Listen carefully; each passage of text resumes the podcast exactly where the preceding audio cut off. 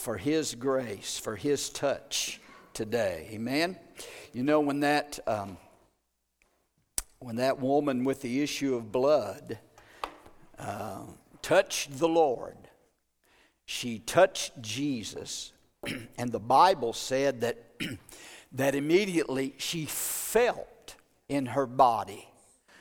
She felt in her body that she was healed of that plague. Immediately, the issue of blood that she had had 12 years stopped. How many of y'all believe Jesus is still the same today? He's still touching and changing people's lives. Amen. I thank God. Thank God for the touch of the Lord. Well, open your Bibles tonight. You got your Bible, got your sword tonight. Amen. Did you bring your sword or your pocket knife? Huh? Praise God. Well, we hope you brought your sword tonight. Open your, your word uh, to the book of Philippians, chapter 2.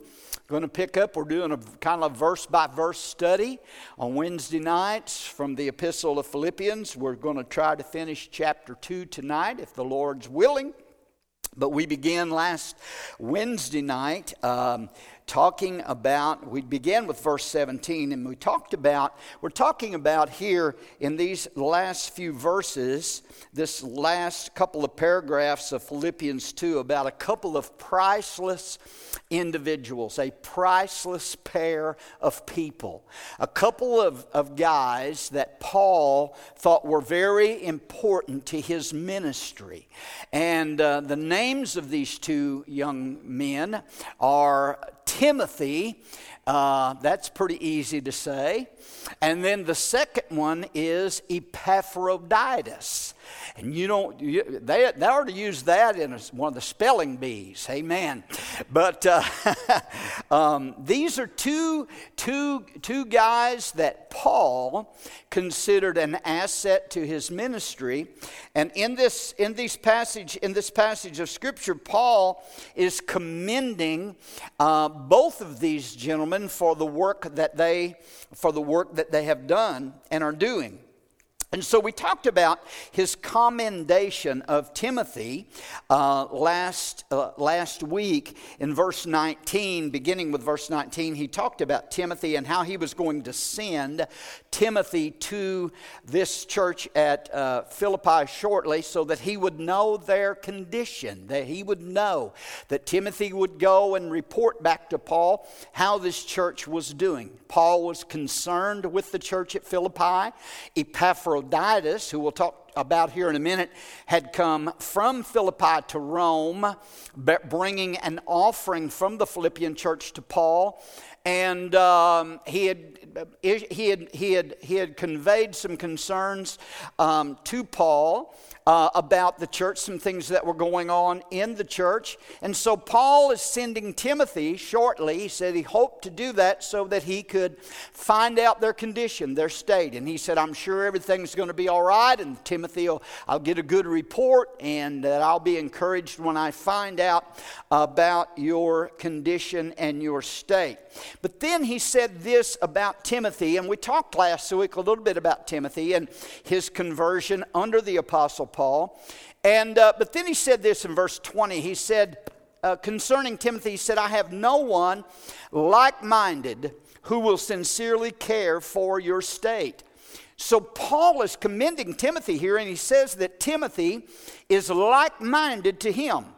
The Amplified Translation said that he had a kindred spirit, or it, the Greek word means he was an equal soul to Paul he and Paul shared the same burden. And, and, and he told the Corinthians, Paul did in 1 Corinthians chapter 16, verse 10, he said that Timothy does the work. When he was sending Timothy to the church at Corinth, he said, Timothy does the work of the Lord as I also do. Now, that's quite a compliment.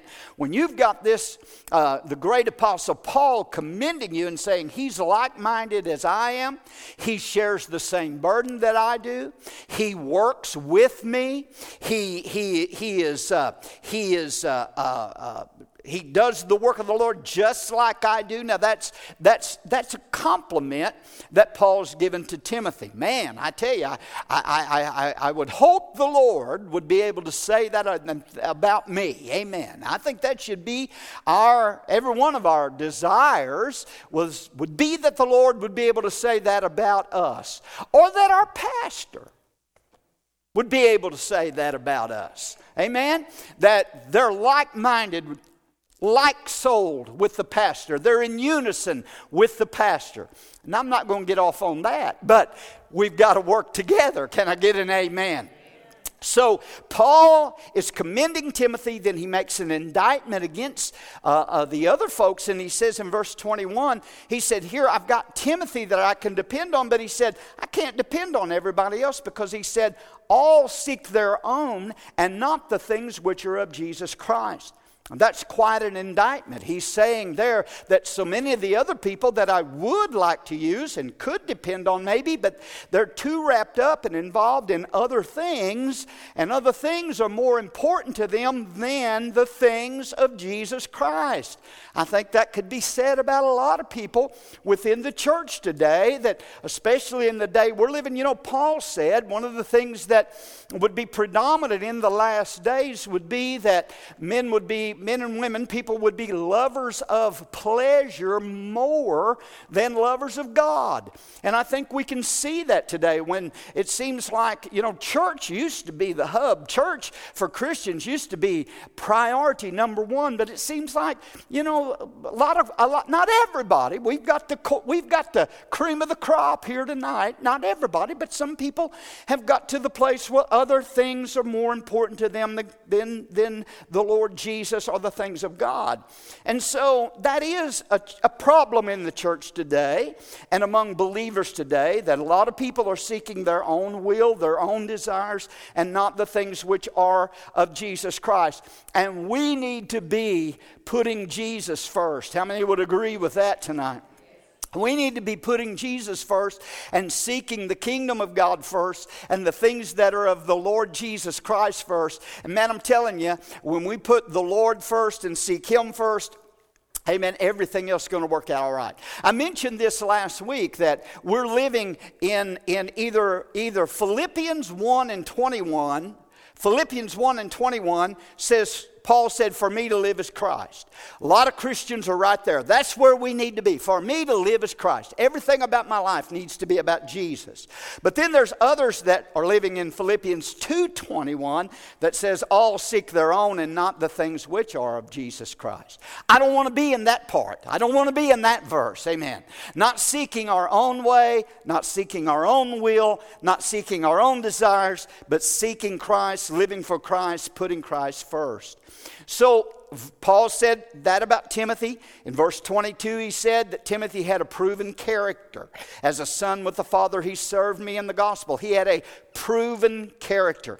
That word means that he had been tested. It's a word that was used that uh, was used concerning metals that had been tested and been through the fire and tested for their purity.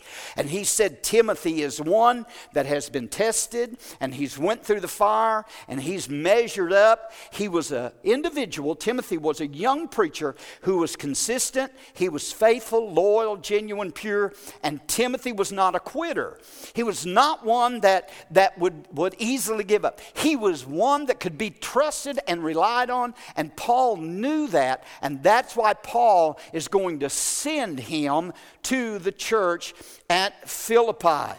Paul had found him to be faithful. Paul, in other places, you find as you read the New Testament and the epistles, that Paul had sent Timothy to Corinth, he had sent Timothy to Thessalonica, and he had always proven faithful in everything that Paul sent him to do. And so now Paul is going to send him to Philippi because he knew that he could depend upon Timothy. He said, He has served with me in the gospel. My, I want that to be said about me. How about you? Would, is, that, is that the testimony that you want tonight to have? That your pastor can say that about you, and you know that uh, you know that that that that that the Lord would say that about you. He's faithful. Because listen, Listen, when we stand before the Lord, you know, to receive our rewards at the, at the Bema judgment seat of Christ, what is it He's going to say? Well done, thou good and there you go. Everybody knows that, don't they? We all know that verse. Well done, thou good and faithful servant. Well, Brother Rick, I can't do what this one can do or that. Listen, what God expects of you is just to be faithful in what He's given you to do. He that's faithful in, in, in, in a little will be faithful in much. That, you know that, um, that, that, that parable of the talents? There was one guy that had one talent, one guy that had five talent, one guy that had ten talents. He gave those talents to them according to their ability. And, uh, you know, the one that, that had the least amount, that did something with it, received a reward just like the one that had the most. But the one that had the one talent, he didn't do anything with it. He went out and buried it. And then he stood before the Lord and said, Well, I didn't think I could do much. And I was afraid and all this and made an excuse. And the Lord said, You wicked and slothful and lazy servant. Woo, hallelujah. I better get off of that. I'm trying to, I'm, you know, I'm trying to pour in oil and wine tonight, and then that comes out. But God's going to judge us. Jesus is going to judge us according to the motives by which we do what we do and according to our faithfulness to fulfill what he's given us to do. So that's that was what we talked about with Timothy. But now he he uh, if you'll look with me in verse 25 for the rest of the chapter, he begins to talk about to them, to this church, about Epaphroditus. And he says in verse number 25, Yet I considered it necessary to send to you Epaphroditus, my brother, fellow worker, fellow and fellow soldier, but your messenger, and the one who ministered to my need, since he was longing for you all and was distressed because you had heard that he was sick. Now, Epaphroditus was a, a, member of the Philippian church. He was, he, was, he, was, he was a part of that Philippian church, and he was a, another individual that had sold out to the Lord and he had actually risked his life and his health to come the 700 mile journey from Philippi to Rome to bring an offering from the Philippian church to the Apostle Paul. And uh, we'll find that whenever, whenever we get, if, if, we're still here and we ever get to chapter 4 before Jesus comes, uh, we'll find out about that offering that they brought to, uh, that they sent by Epaphroditus. But in Philippians 4 and 18, um, the Paul said to them, he said, I have, he said, I have all and abound and in full, having received from Epaphroditus the things sent from you a sweet smelling aroma and acceptable sacrifice, well pleasing to the Lord, well pleasing to God. So he had carried this offering, brought this offering. The Philippian church was a church that, uh, one of the churches, or the only church, Paul said, in Macedonia that communicated with Paul in giving and receiving. So they had collected an offering for Paul, given it to Epaphroditus. He made the 700 mile journey to Rome to bring that offering to, to uh, the Apostle Paul. And um, um, he, he had actually risked and hazarded it, hazarded and risked his life to make this journey to bring this offering to Paul. Now, Paul, Paul says something here in verse 25 about Epaphroditus. And I want you to notice that 25th verse. And he says this He says, Yet I considered it necessary to send you Epaphroditus. Notice, he, he talks about him. He says, he says, My brother, my fellow worker, and fellow soldier, but your messenger and the one who ministered to my need. So here we see from what Paul says about this young man was that he lived, he was a balanced Christian, and he lived a balanced Christian life.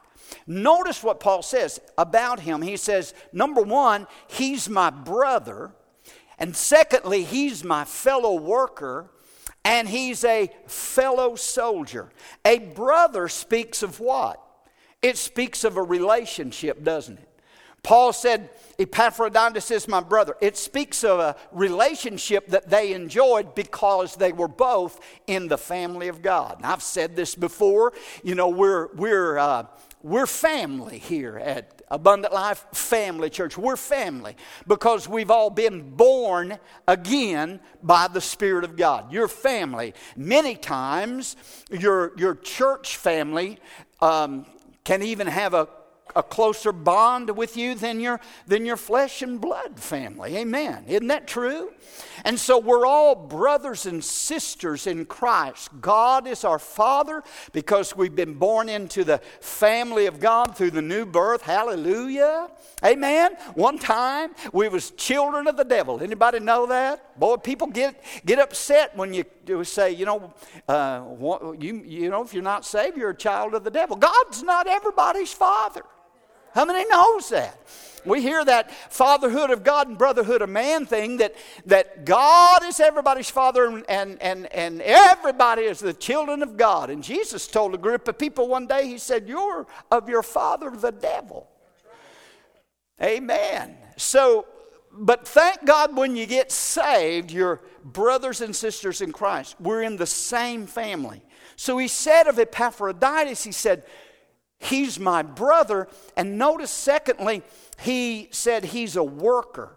And that speaks of the, the job that he was doing. So every believer that's in the family of God needs, to, needs, a, needs a good local church family. How many believes that? And then needs to be involved in the work of the ministry in that church of reaching other people, of winning souls, of witnessing for Jesus. Y'all listening now? Amen. Isn't that right?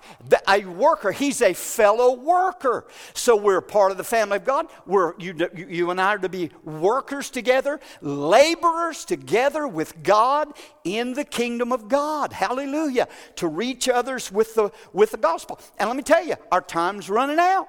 We don't have that much time left to reach those that need to be reached with the gospel of the Lord Jesus Christ and to get them, get them into the family of God and get them saved. So we need to get involved in the work of the ministry. Amen.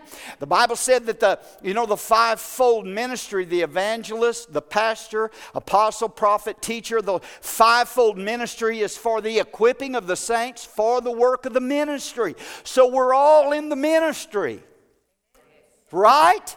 We're all in the ministry of, of, of, of being an example, of, of telling people about Jesus, of witnessing to others about the Lord. So he's, a, he's, a, he's in the family of God, he's a worker, speaks of a job that he's to do.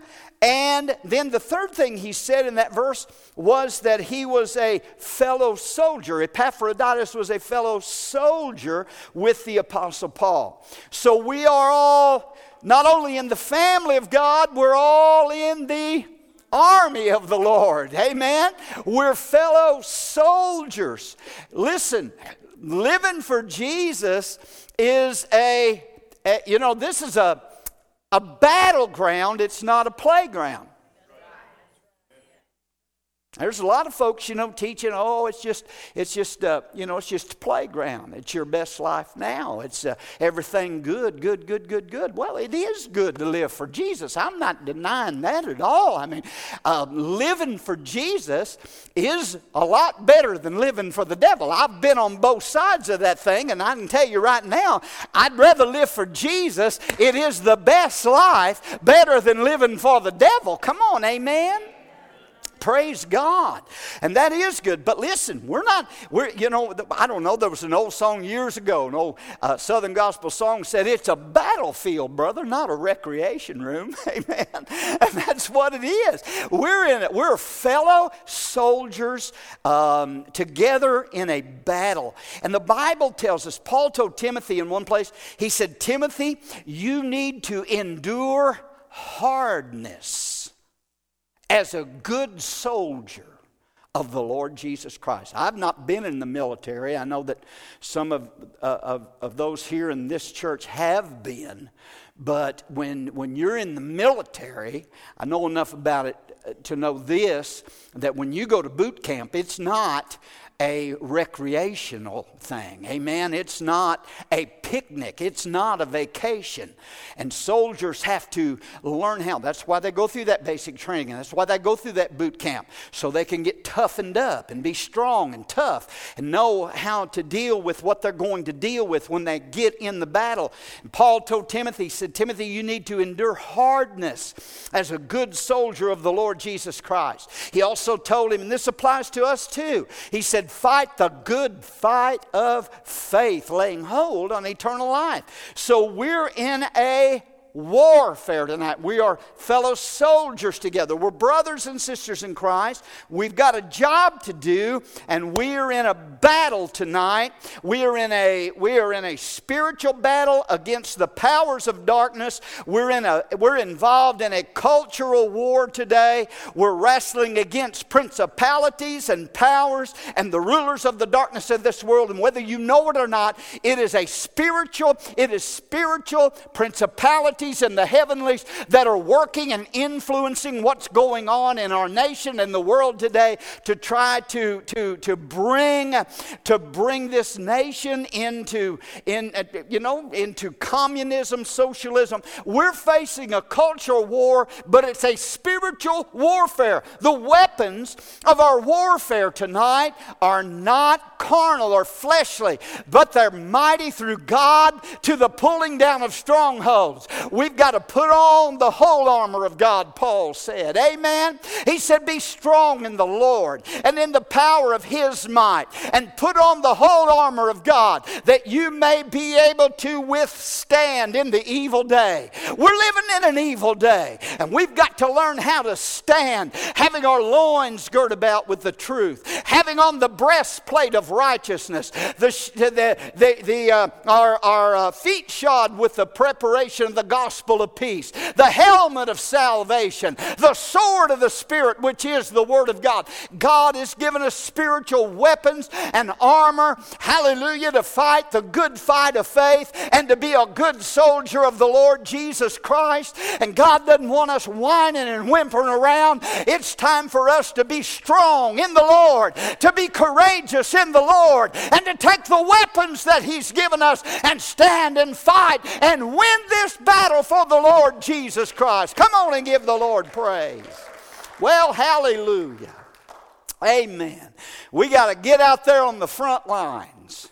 We got to be like a little David, you know, when all of when all of the army of Saul was hiding from Goliath and David heard his intimidating threats and David said, "Who is this?" Uncircumcised Philistine. He's defying the armies of the living God. Who does he think he is to be doing that? He said, I'll go out and fight him. And he did. And he had God on his side and he won the victory. So we're in that battle tonight. Amen. So he was a balanced, Epaphroditus was balanced. He was a part of the family of God, he was doing the work of God, and he was doing the battle. He was a soldier doing battle for the Lord. But notice also this in verse 26. It says this, speaks of a burden that Epaphroditus had in verse 26, and it says, Paul said this concerning him, since he was longing for you all. He was longing for you all, speaking of the Philippian church, and was distressed. The King James says that he was full of heaviness because you had heard that he was sick. And that's past tense. He was sick, he had been sick. And so here, you know, the, the theme of, of Philippians is what? It's joy, right? It's joy. Paul's joyful all through the book. He's encouraging them to be joyful. But right here in the book of joy, he uses words such as heaviness, distressed, sorrowful, burdened, that type of thing. And how many of y'all know that, that sometimes we have we experience those times of, of heaviness and burdens? Anybody know what I'm talking about? And we still have the joy. You know, it's hard to explain because we have the joy of the Lord, but many times that highway of happiness and joy leads through the valley of sorrow. And we all go through that. I, I asked one night have anybody here never been sick, and one raised their hand. I'm almost uh, leery to ask if anybody's never been sorrowful. I think if anybody raised their hand on that, I'd have to say that you're not right. Everybody's had some sorrow in this life. Can I say, get an amen on that? Everybody has. Praise God. And uh, I know Vicki and I have. We've been through times of sorrow. Every one of you have been through times of sorrow, full of heaviness. And that word distressed that he used there, that you, he said to the Philippians, you heard that Epaphroditus was distressed. It means full of heaviness, and it carries the idea of a mental and an emotional anguish.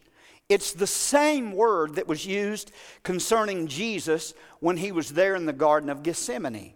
And how many remember that story? When Jesus went to the Garden of Gethsemane, the Bible said that he was very sorrowful, he was very heavy, he was filled with mental and emotional anguish. And um, all of us, as Christians, have all had our own time in Gethsemane where we've been pressed, where we've been hurt, where we've went through sorrow. And life is filled with experiences of sorrow. The writer, Solomon, the writer of Ecclesiastes, said uh, there's a time for everything. Amen. There's a time to be born, there's a time to die. You know all that in Ecclesiastes chapter 3. But then he said that there's a time to laugh and there's a time to weep. And we've all experienced both of those times. And so the reason why was Epaphroditus, why was he heavy? Why was he sorrowful? Well, what was the cause of this emotional anguish that he was going through? Well, look what it says in verse 27.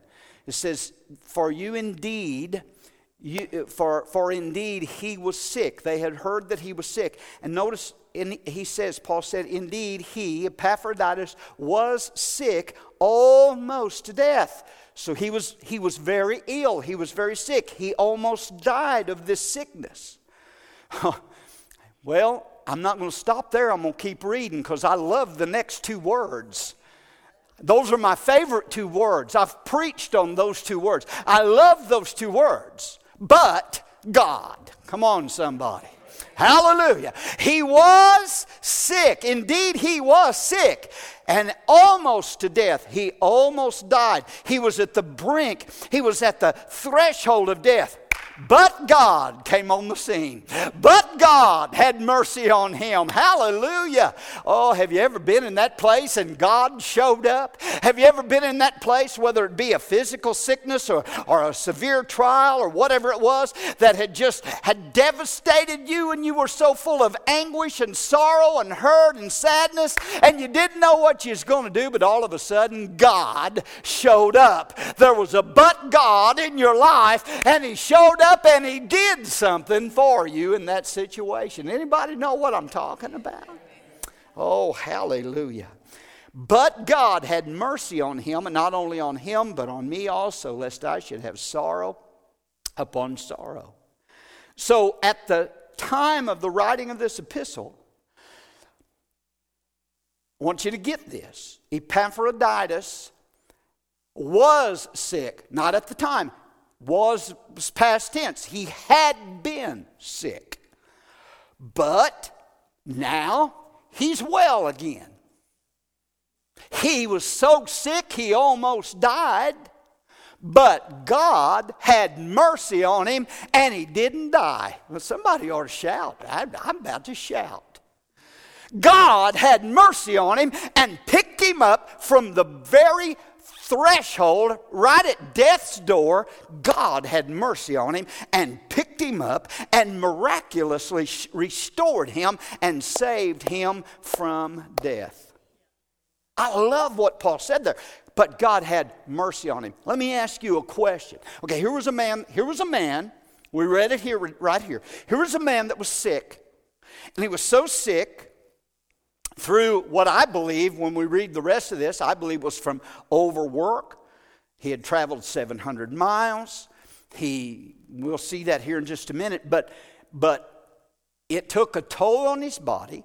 He was so sick that he almost died, but he didn't because God had mercy on him and raised him up. So let me ask you a question Does God still show mercy today? Huh? I said, does, does God still show mercy upon people today? The Bible says, what does it say? His mercy endureth forever. Is it Psalm 136 that just repeats that phrase? I mean, it, it'll say a couple of words and then it'll repeat, His mercy endureth forever. His mercy endure. He wants us to get the idea and get it fixed in our mind that the mercy of God endures forever. His compassions fail not. Amen. His mercies are new and fresh every morning. Isn't that right? Praise God.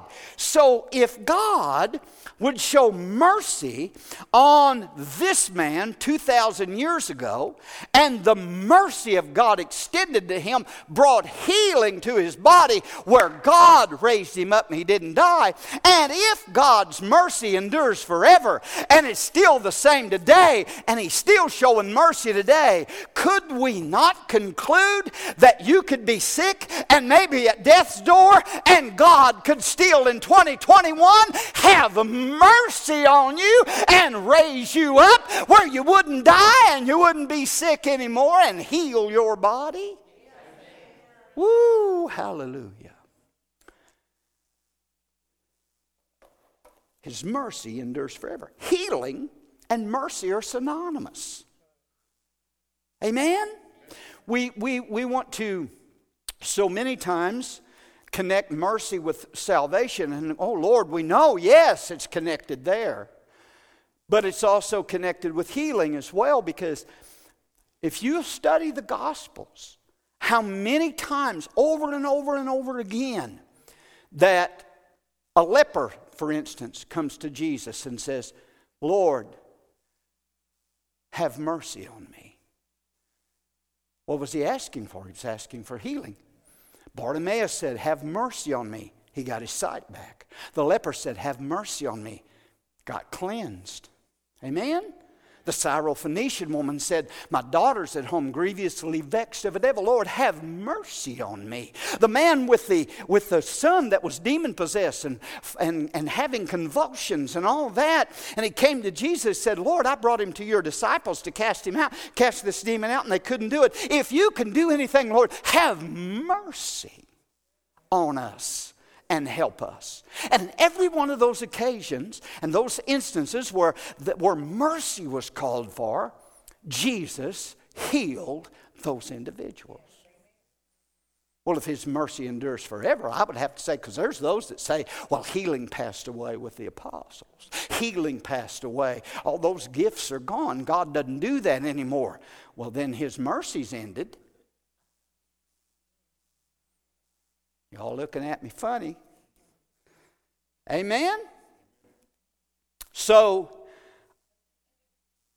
if healing is mercy, and it is, then God is still healing the sick today and will still heal because He's still showing mercy.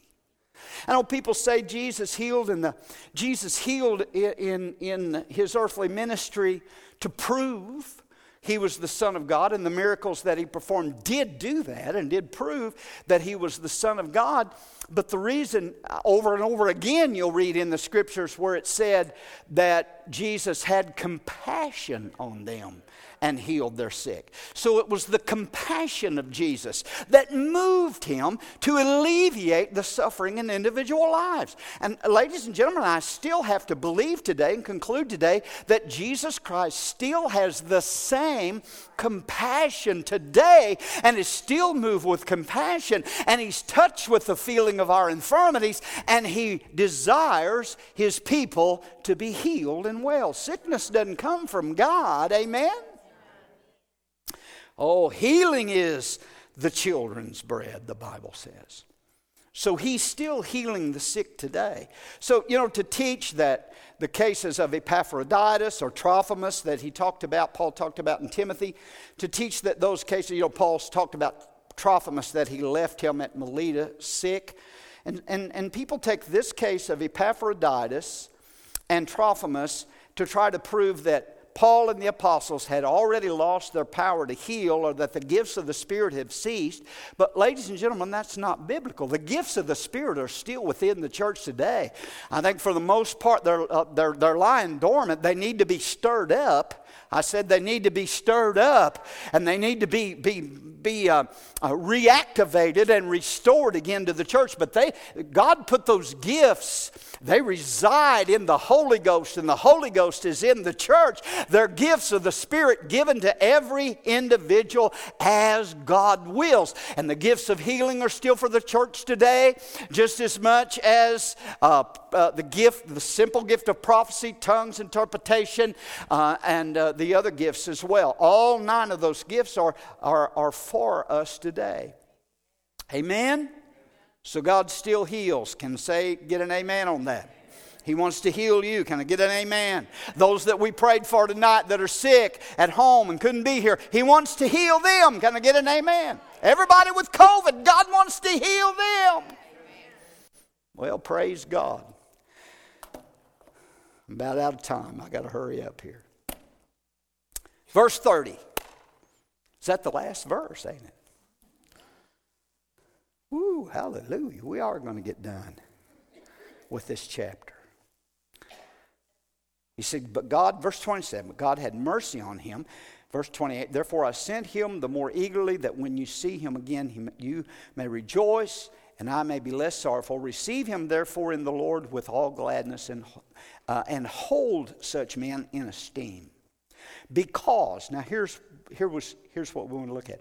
Because for the work of Christ, he became close to death, not regarding his life to supply what was lacking in your service toward me.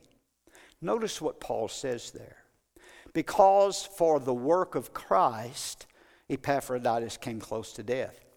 To me, that implies that it was, it was this sickness was a physical breakdown rather than a, particular disease that was brought on by overwork, improper rest. As I said, he had traveled 700 miles to get to where Paul was.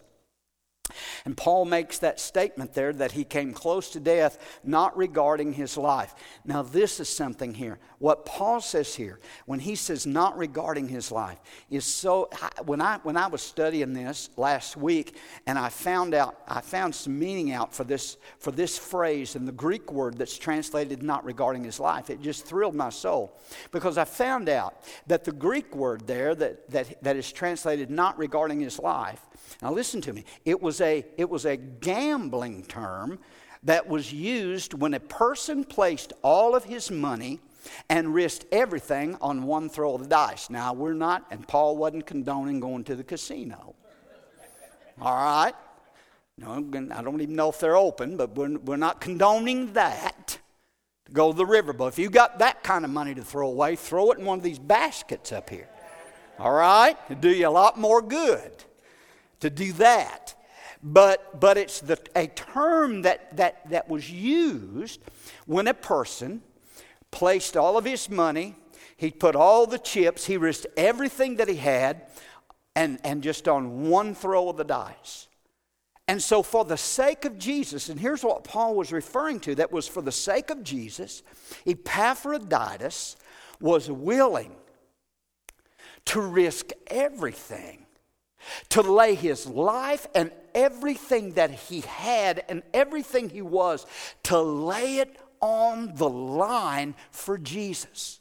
Not regarding himself, whether he lived or whether he died, he was going to do what God had called him to do and lay it all on the line for Jesus. Isn't that awesome? Woo! Hallelujah! And I'm going to tell you, it's not, a, it's not a chance roll of the dice either, ladies and gentlemen. When you lay it all on the line for Jesus, live or die, you're going to be a winner. I said, you're going to be a winner. Hallelujah. You're going to be a winner. Glory to God. In the days of the early church, there was a group of men and women who called themselves the gamblers. Not, it wasn't Kenny Rogers.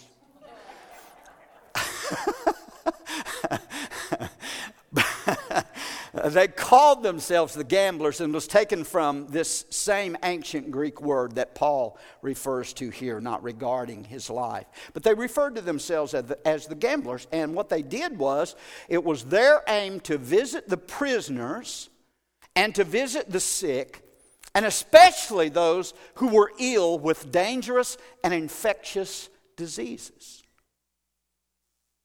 They were willing to risk their life to go visit those, to pray for those that had COVID 19. Actually, more dangerous diseases than that. They weren't afraid of getting it themselves. If they did, they were laying it all on the line to do the work of the Lord. Is anybody with me? And so often, many times, when a plague struck a city, the heathen, the, the, the pagans would just throw the dead bodies out into the streets and they would run away in terror. They, they would just throw those people would die of a, of a disease or plague, and they'd just throw their bodies out and they'd run away. But these, these Christians that called themselves the gamblers, they would go out and they would bury those dead. They would go out and they would help the sick the best they could. And so they would risk their own lives to show the love of the Lord Jesus Christ. The, the book of Acts talks about, talks about Barnabas and Paul. And I'm bringing this to a close. Acts 15, 25, 26. It, it, it, says this about Barnabas and Paul. It says that it seemed good to us, being assembled with one accord, to send chosen men to you with our beloved Barnabas and Paul, men who have risked their lives for the name of the Lord Jesus Christ. The gamblers.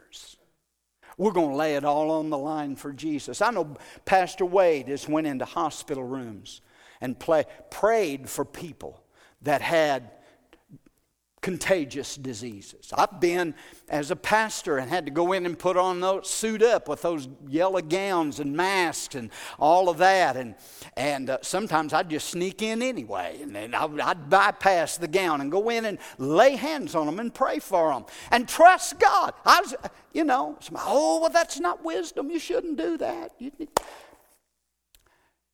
we got to be, we can't, listen, we can't live our lives in fear, ladies and gentlemen. We got to be willing to lay it on the line for the Lord Jesus Christ and to put Him first and foremost in our lives. But that's what Epaphroditus did, not regarding his life, risking everything, laying it all on the line for the Lord Jesus Christ. Amen. Worship team, you can make your way back. Anybody familiar, you're familiar with the ministry of John G. Lake? I believe Sister Vicky some years ago gave me a book, real thick book on with sermons of John G. Lake or on the ministry of John G. Lake. John G. Lake was great Pentecostal um, minister uh, from years ago, uh, late 18, early 1900s back in there. But anyway, he uh, Brother Lake ministered in South Africa for many years as a missionary. He wound up having uh, healing centers in Spokane, Washington, and up on the West Coast there, uh, established churches and things. And uh, he had a great healing ministry. God had given him a great healing ministry. But the story is that uh, that is given that he was ministering to those in South Africa when the Black Death, the bubonic plague, was, was taking so many lives. He was ministering to people, praying for people. He was burying many of the dead. He was risking his life for the sake of the gospel and for Jesus. But he never contracted the bubonic plague, he never got sick. And they, there, was, there was some doctors that came and they, they, they, they couldn't figure that out. And so they asked Brother Lake, they said, how can you work with these with these sick people and, and with these, we, these with this black death and you, you've never gotten sick what's keeping you from getting sick And Dr. Lake a- answered them and he said, he said, the Bible says that the same spirit that raised Jesus from the dead lives in me. And that spirit that lives in me, that resurrected Jesus from the dead, the Bible says will give life to, quicken my mortal body. He said, The Bible says the law of the Spirit of life in Christ Jesus has made me free from the law of sin and death. And this is where his faith was at. He was believing and trusting God that if he did the work that God had called him to do, that God was able to protect him from whatever he needed to be protected from. He was laying it all on the line, so to speak, and not regarding his life to do the work of the Lord and trusting God for his protection. Somebody said, Well, that's foolish. Well, are we Pentecostals or are we not? Do we believe the Bible or do we not? So, Brother Lake, the doctors didn't believe it. They said, Well, we, we just don't understand that. And he demonstrated it to them. They took some of the foam from saliva foam from the mouth of a person that had died from this plague and put it under the microscope, and there was living organism bacteria there. They put it in his hand and he put it under there, and those, those bacteria died. They were dead. He said, It's the law of the Spirit of life in Christ Jesus in me that gives life to my mortal body. And that's the faith that God had given him to stand and risk it all to do the work of the Lord. And he never died of bubonic plague, and he never got sick, and he finished his ministry that God had called him to do. Amen? So, what am I, what am I saying? I'm saying be an Epaphroditus. Amen. Trust God. Give your all. Lay everything on the line to do what God has called you to do and to be faithful to Jesus in these last days. Amen. Father,